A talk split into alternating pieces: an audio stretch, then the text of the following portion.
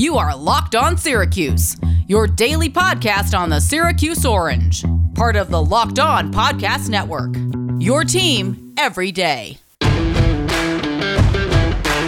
Closing out your week here on this Friday, Locked On Syracuse podcast. Thanks so much for joining us. Tyler Rocky alongside Tim Leonard. As we are with you every single day here, we've got seven days until we're going to be full-on previewing this U N C game for wow. Syracuse to, to open up. Coming in slate. Hot. So that is, that's coming up real quick. And, and I've just been kind of blindsided by football. I don't know about you. It's been, it's kind of hit me like a, a pack of bricks. Because it just the no preseason, you're not getting as in-depth of a look at camps and stuff like that. But alas, here we are. We had a, an F B S game last night, and then Syracuse is going to get things going from the Power Five ranks in terms of within the respective conference as well. So that's coming up next week, and we will break down all of that with you here on the show as we get ready for North Carolina and Chapel Hill in a little over a week from today. Be sure to check out the show on Twitter at LO underscore Syracuse. Today on the show, we're going to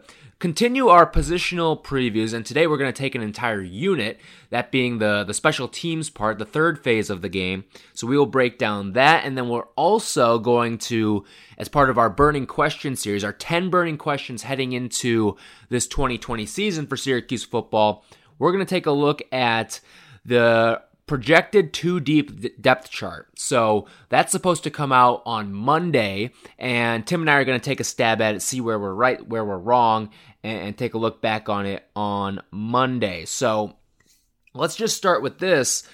Uh, on the special team side of things, you've got a lot of familiarity for the most part. I mean, you look at pretty much top to bottom, everyone coming back, but there's one notable guy missing, and that's, of course, Sterling Hoffrichter, who has since moved on to the N F L, and James Williams is going to be the newbie in there, but special teams really has been the unit that has helped this Orange team and maybe even masked some of their deficiencies on offense or defense at times because of how good they've been these past couple of years. Yeah, punter is never flashy. Well, I guess unless you're Riley Dixon, maybe, that he was pretty flashy at times, but in general, punter is not talked about and not can be written about a lot, and I think most educated football fans understand the value of a punter and the value of having literally one of the best punters in the country in Sterling Hoffrichter. It was very, very critical at times last year. I think back to the Clemson game because he kind of put on a clinic in that game, and Syracuse still lost eventually by a ton, but they hung in there. And he kind of detailed that a little bit with us when he came on the show, too, yeah. about his everything that goes into it as well. So if you missed that, we, we did this back in, what, like April? We had Sterling on the show, May maybe. Yeah, he so was awesome.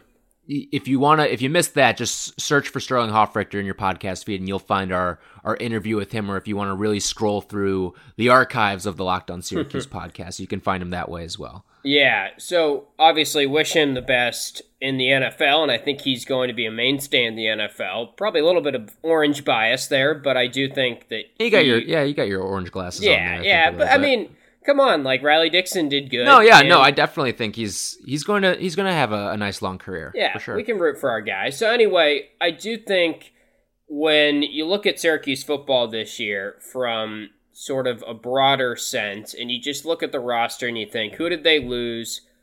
Who are the biggest question marks now?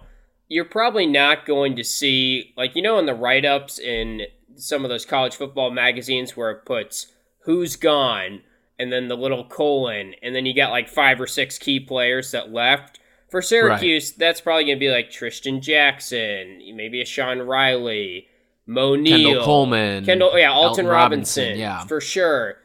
You're not going to see Sterling Hoffrichter there, but he probably should be one of those names, right? Because it's so valuable what he did from a field position standpoint and a possession standpoint, and just like giving Syracuse that added advantage. I mean, the fact that they were that good in special teams last year and still didn't really do anything in the conference play until the Duke game, essentially, and after they finally made some adjustments, they finished with five wins after beating Duke and Wake, but they only won five games, and they had one of the best special team units in the country.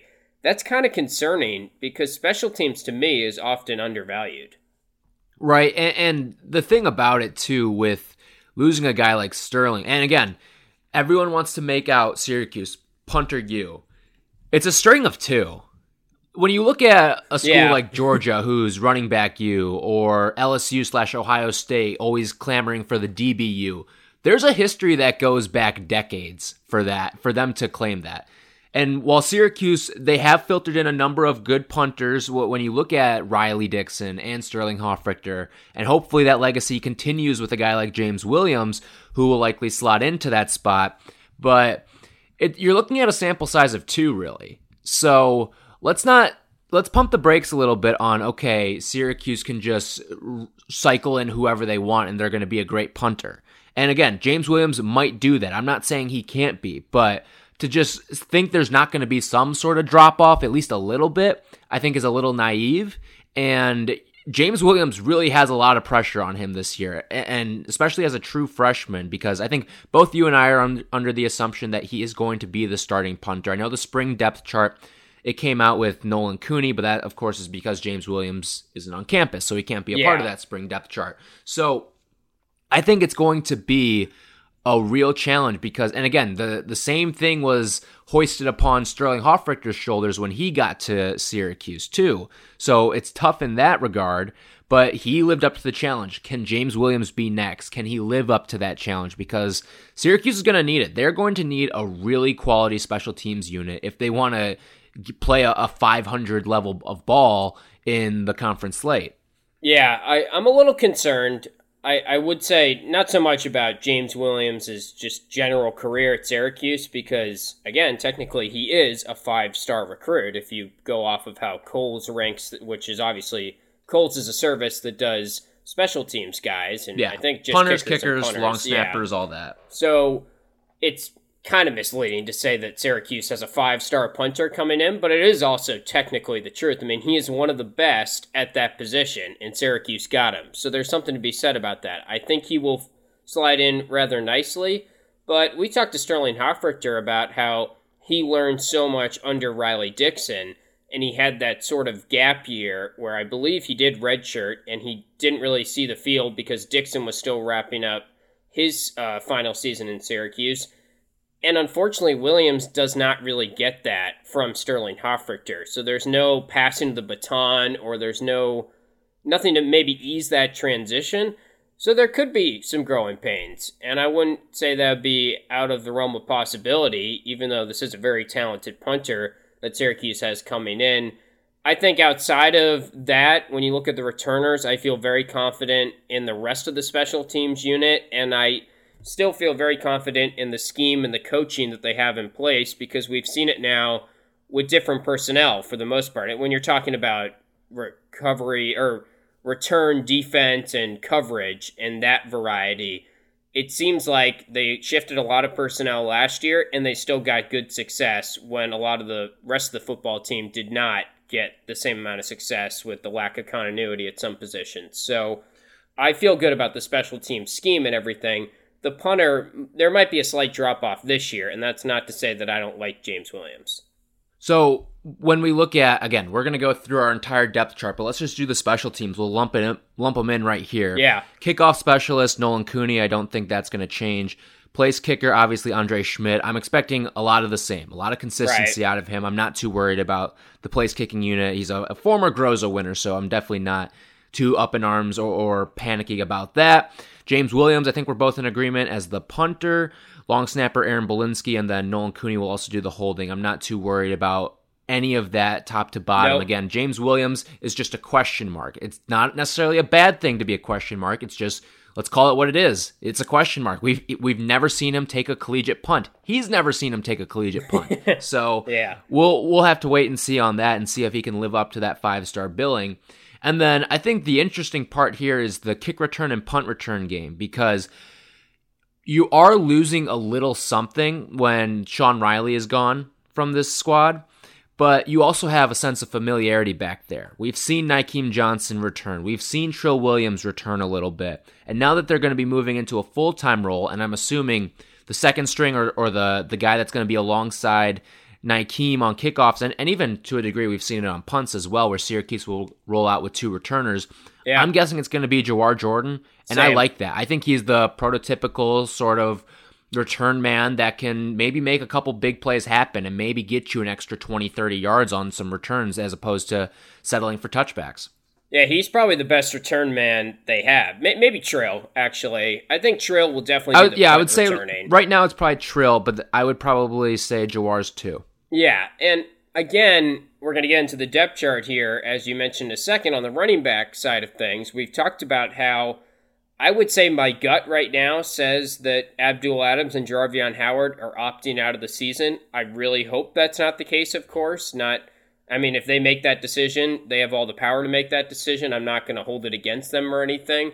It's just from a selfish fan perspective, I hope that it's not Jawar Jordan and Markenzie Pierre as the only kind of backs there that we have any sort of familiarity with in the running back position, but that could be the case. And then the question mark becomes, how much do you really want Jawar Jordan returning if he becomes instrumental in your offense and he's burning a lot of energy just running up and down the field offensively on most of those series. So that's a question mark maybe. Maybe some people would make the case that he shouldn't be back there if he's going to be such an integral part of the offense going forward.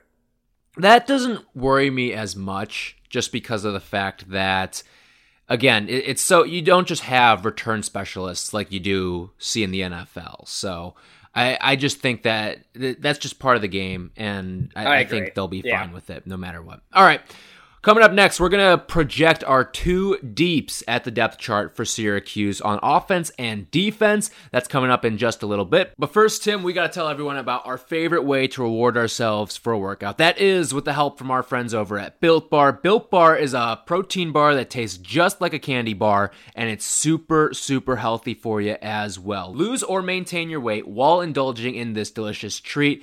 And they've just got so many flavors, Tim. That That's my favorite part is, hey, you're in a little bit of a, a fruit and chocolate mood? All right, you can go with an orange or a raspberry, or you just want like a, a classic sort of protein-style post-workout snack, go with a, a peanut butter brownie, or or go with just the regular peanut butter. There's so many flavors of this, and I cannot wait to get my hands on some more Built Bars because they're they're in the mail for us, Tim. They're on the yes. way.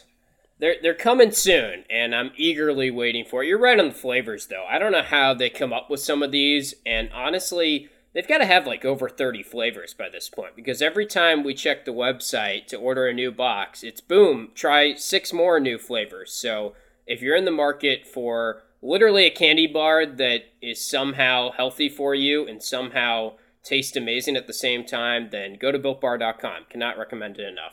Yeah, it, do- it doesn't make sense to me how, how they do this, but they do it every single time. Built Bar always hits the spot, and right now, you as well can get your hands on some delicious Built Bars. Go to built bar dot com, use the promo code LOCKEDON, and you will get ten dollars off your next order.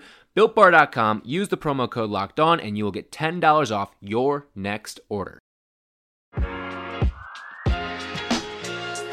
All right, so we're at that point in the offseason now where we can start to get into the nitty-gritty and go in on the two deeps on how this Syracuse depth chart is going to shake out. I've seen a couple depth charts start to float across the internet, and we're going to give you ours right now here on the Locked On Syracuse podcast. So I guess we'll go position group by position group going down the line, and we'll start at quarterback. I don't think this will be any surprises here or any discrepancies between the two of us, but on the depth chart that we're going to see on Monday, and again, this isn't necessarily the depth chart that is going to last for the entirety of the season. I, we're just projecting what we're expecting to yeah. see Monday.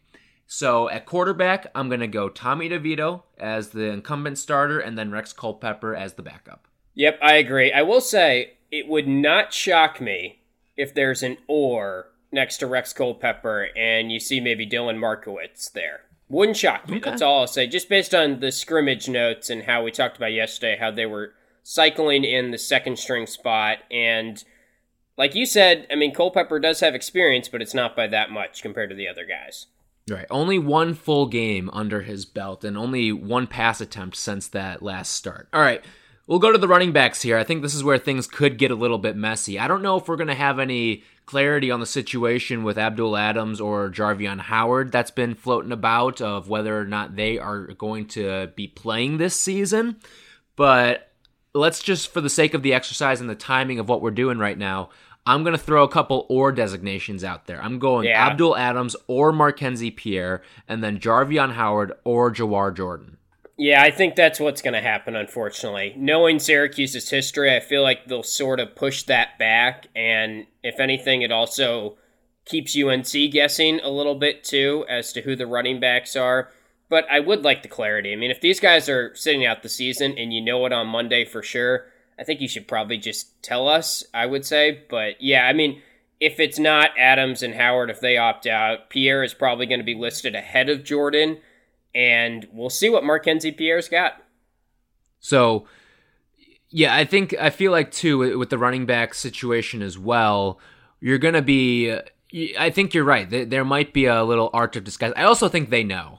They know they by know. now. The coaching yeah. staff probably knows by now whether or not these guys are in or they're out. All right, we'll go wide receivers here. Again, three listed on the depth chart. My starters, Taj Harris, Ed Hendricks, Nikeem Johnson. My Same. backups. Behind Taj, I've got Anthony Quealy. Behind Ed, I've got a little bit of a wild card for you here because remember, okay. we saw some transfers over the offseason.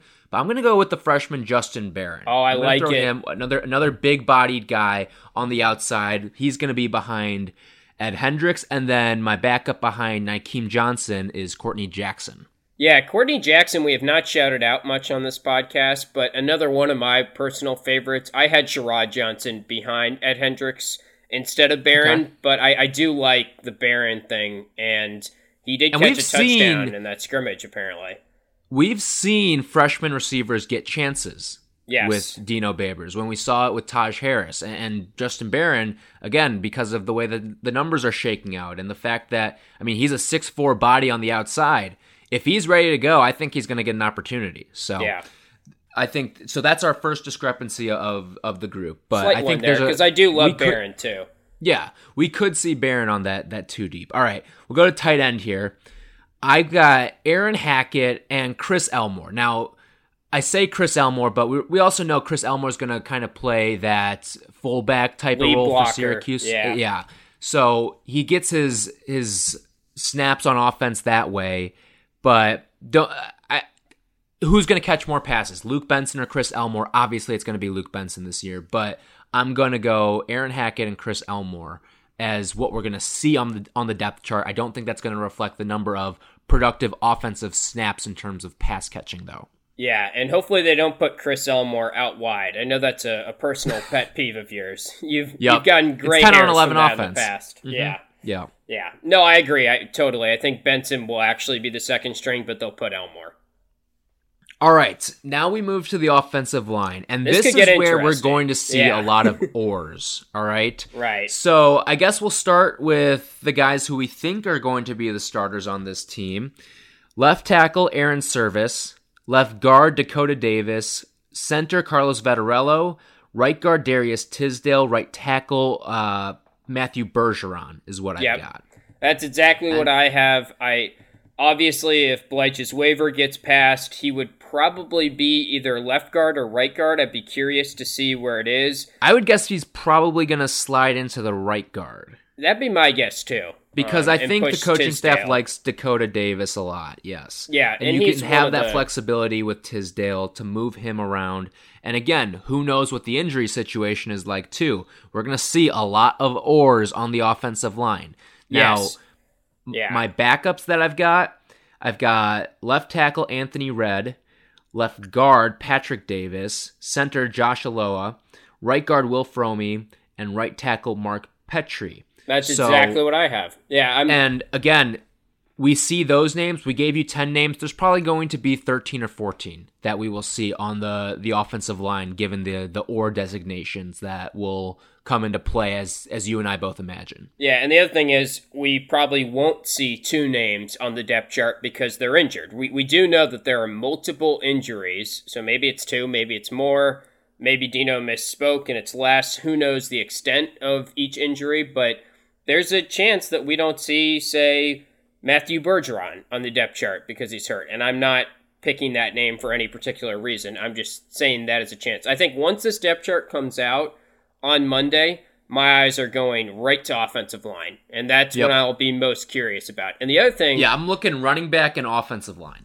Yeah, that's a good good point. The other thing is we did not mention Kadir White there, and I sincerely hope that he is on the two deep and his name is mentioned. I did not or, put it down. Or, to a degree, a three deep, too. Yeah, if, when if you they look do at the, an or. The ors and everything. Right. I, I just hope I see his name, period, because it's getting kind of ridiculous if on an offensive line that, A, we know has injuries, B, we know probably won't have Chris Bleich's name on it, assuming things change. I mean, all this is, we're speculating on, things could change here. But, and then C, it's not a good offensive line, and we're worried about it. And you're telling me the four-star guy that was supposed to be one of our mainstays at the tackle spot is still not going to be on there, and what is this now, his third year with the program it would be? So I, I'm just saying. Fourth, yeah. Yeah, maybe, maybe even more, yeah. I, I lose track, but I really, really hope we see his name, and that's not a good sign, again, if his name is not mentioned on Monday.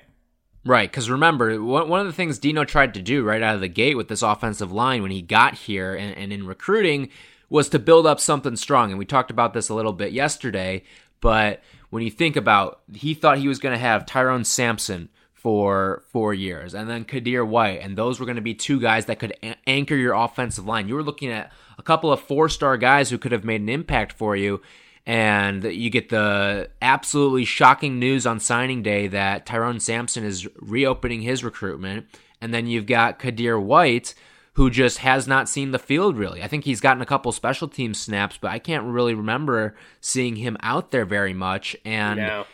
It's just been frustrating because this offensive line was something that when Dino got here, okay, you got someone to protect Tommy DeVito. You got a couple guys to protect Tommy DeVito and also opening up some running lanes for some of these guys that you could just filter in and out. And yeah. It has not played out that way. And the offensive line, obviously very frustrating last year, did get a little bit better towards the end of the year, but I still think there's cause for concern moving forward with that unit. Anything else you want to note from the offense before we move into defense? No, I, I do think we're probably going to be off on the offensive line. It's going to look totally different, but that's because of the injuries, and we can't guess who's injured. It's just it's meaningless right. to just throw names at, at that guess. So um, don't you know be upset at us if those ten guys are different. It's just that's what we know right now. Or be upset at us. That's yeah, I don't really care, actually. Just, yeah, tweet, tweet your frustrations. All right.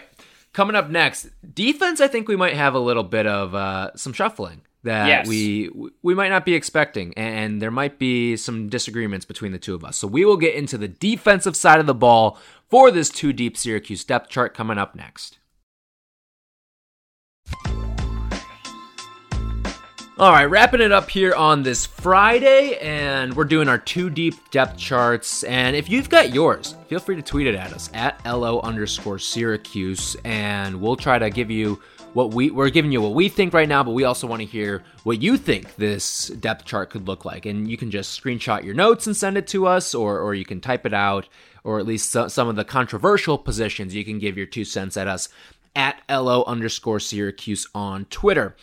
All right, moving on to the defensive side of the ball here. I think we'll we'll just go level by level and start with the defensive line because I think this is where we've got the most flu or the most concrete got in terms of we know who is going to be on that defensive line for Syracuse, at least from a starter's perspective, especially yeah. with some of the the news and quotes that we've seen filter out these past couple of days. But we'll start here. My two defensive ends I've got for you. I've got Kingsley Jonathan on one end, Josh Black on the other, and then you've got the Bear McKinley Williams in the middle. Any discrepancies nope. that you'd like to put forth? Okay. Now, so, I'd be shocked, then, I mean, barring an opt-out, if or an injury that we don't know of, if that is not how it lines up starter-wise. Right. Mm-hmm. And then behind Kingsley, I've got Zach Morton, behind Josh Black, Drew Tuazama, and then Curtis Harper, the backup to McKinley Williams. I, I'm predicting Cody Roscoe behind Kingsley okay. at the at the other defensive end, but I see Zach Morton, and I think there's been some good words about him in camp. I'm maybe just kind of letting my optimism shine through because I hope that Roscoe as a senior can work his way onto that depth chart, or else it's kind of like, you know, what what are we going to get out of him in his time at Syracuse? All right, so now we move on to the linebackers, and this is where things might get a little dicey based on some of the quotes that we've seen come out over these past couple of days, but My weak side linebacker, I'm going to go Michael Jones, and I'm going to put an or designation of Tyrell Richards in there as well, because I think there is a chance that um, Richards could be the starter for this team, and we just don't know. Again, opt-outs, injuries. We've heard from the other day that Michael Jones has been practicing at the weak side linebacker, when in reality we thought we were going to see him at the middle linebacker spot, the Mike linebacker. But Michael says that, no, actually Jeff Canton Arku has been given the, the majority of the snaps there lately. And so he, I'm going to put Jeff Canton at, at my middle linebacker and then Steve Linton on the strong side. I have the same thing as you, and that's another one I'm very curious about, because you look at it and you think, okay, why is Michael Jones practicing at the weak side? I really feel like Tyrell Richards is perfect for the weak side linebacker position, because again, from what we've seen in this three three five defense in the past, the weak side linebacker is the most one-on-one blitzing opportunities, the most free lanes to get to the quarterback. Tyrell Richards, in my eyes, is the most proven as a third down blitzer, as a pass rusher in this defense for Syracuse. It worries me a little bit. This is total speculation. Don't want anyone to take this and run with it, but maybe Jones is practicing there because Richard opted out. This is, we're talking here on Thursday afternoon. We could get more clarity on this. Obviously, when the depth chart comes out on Monday, hopefully we get more clarity. What we know is that one projected starter was reported, two key reserves. So if you're operating that the running backs, meaning Howard and Adams, will be out, I guess that means that probably not Richards, because he is a projected starter. But I was very surprised that Michael Jones is practicing at the weak side linebacker position. Yeah. So my backups that I've got as well, I'm going to go Stephon Thompson as the, the middle linebacker, and then Lee Koba on the strong side. Yeah, I have uh, Anwar Sparrow, but I think Thompson will also be in the discussion, so not a huge... Uh, that, that was just kind of me, like, guessing there. I think that one will be interesting. Yeah, that's going to be a well. bit of an enigma, I think, just because of the fact that, like, Sparrow is, is a good pick, I think.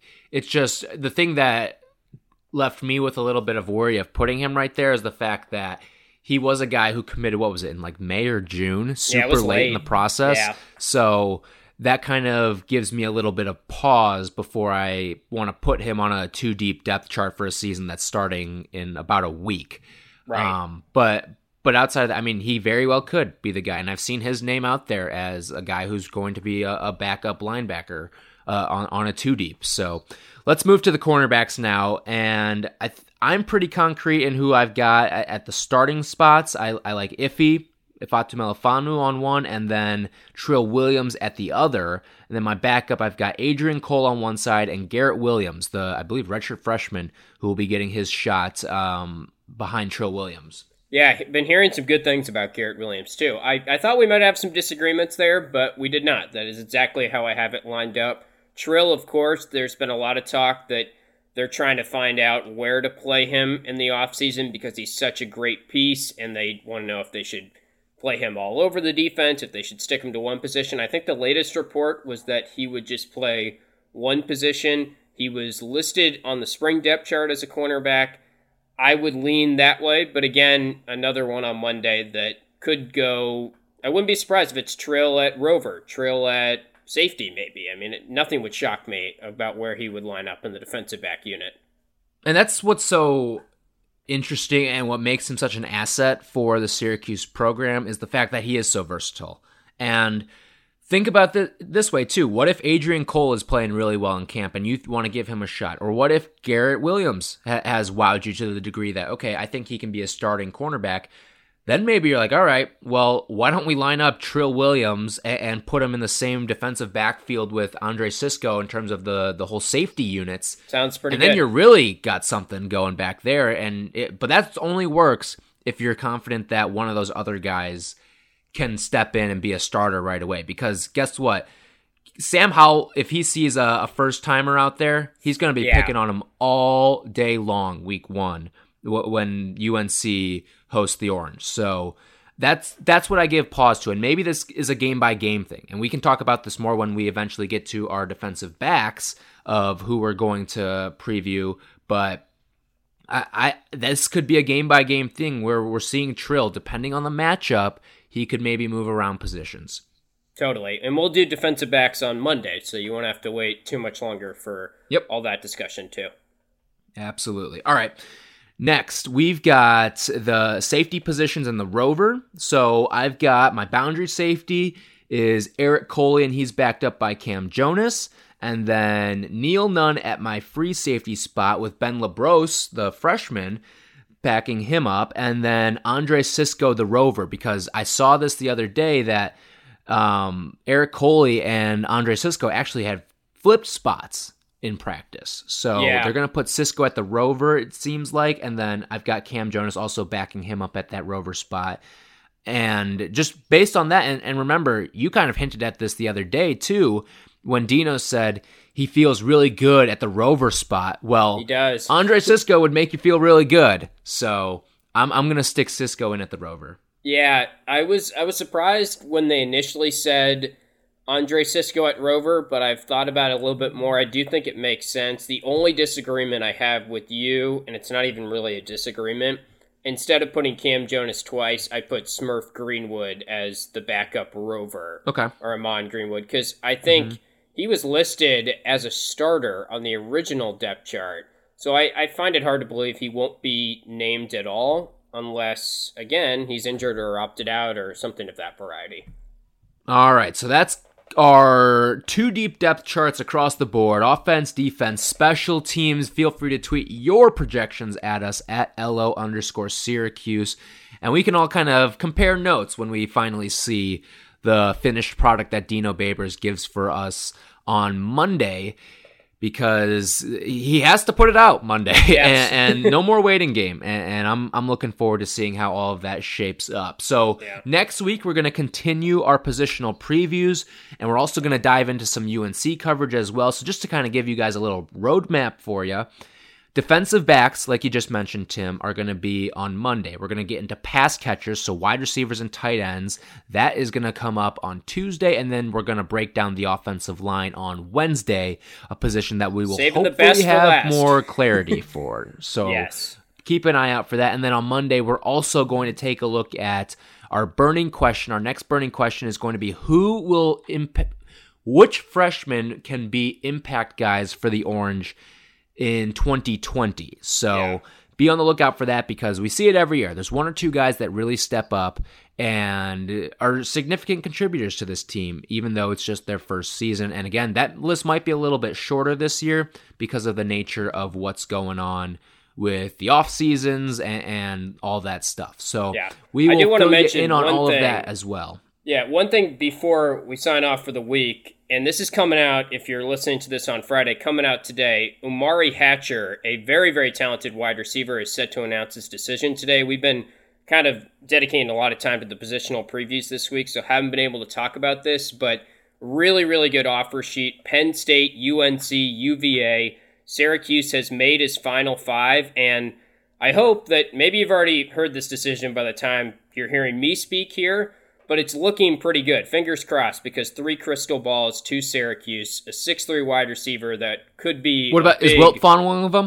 Uh, I don't. We have think a Wilt, Wilt Fong, Fong yet. I know Cone, no. Brian Cone was one of them. Again, I, I really hope I'm not just jinxing this, and someone is listening right now, and he already spurned. Oh, Syracuse. You're going to get axed. Yeah, you're going to get that, absolutely. I might just not show up on Monday if that's the case, but.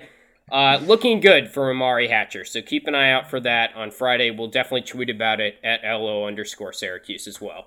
Yeah, so we will. Yeah, we'll we'll try to squeeze in some other things next week as well. I know everyone's going to be all juiced up for football, and so are we. So we're gonna we're gonna give you everything football next week, but we're also going to keep an eye on some of that stuff, and also Elijah Hughes sneaking into some first rounds of some mock drafts as well. Yeah, so number twenty-seven. We're probably going to have to talk about that at some point. Yeah, that's where I saw him on The Athletic, twenty-seventh to the Knicks. So anyone out there who is somehow still a Knicks fan, um, you might be getting Elijah Hughes. So, all right, that's going to do it for us here on this Friday. Hope you all have a great weekend, and we will talk to you with a full U N C week preview starting next week.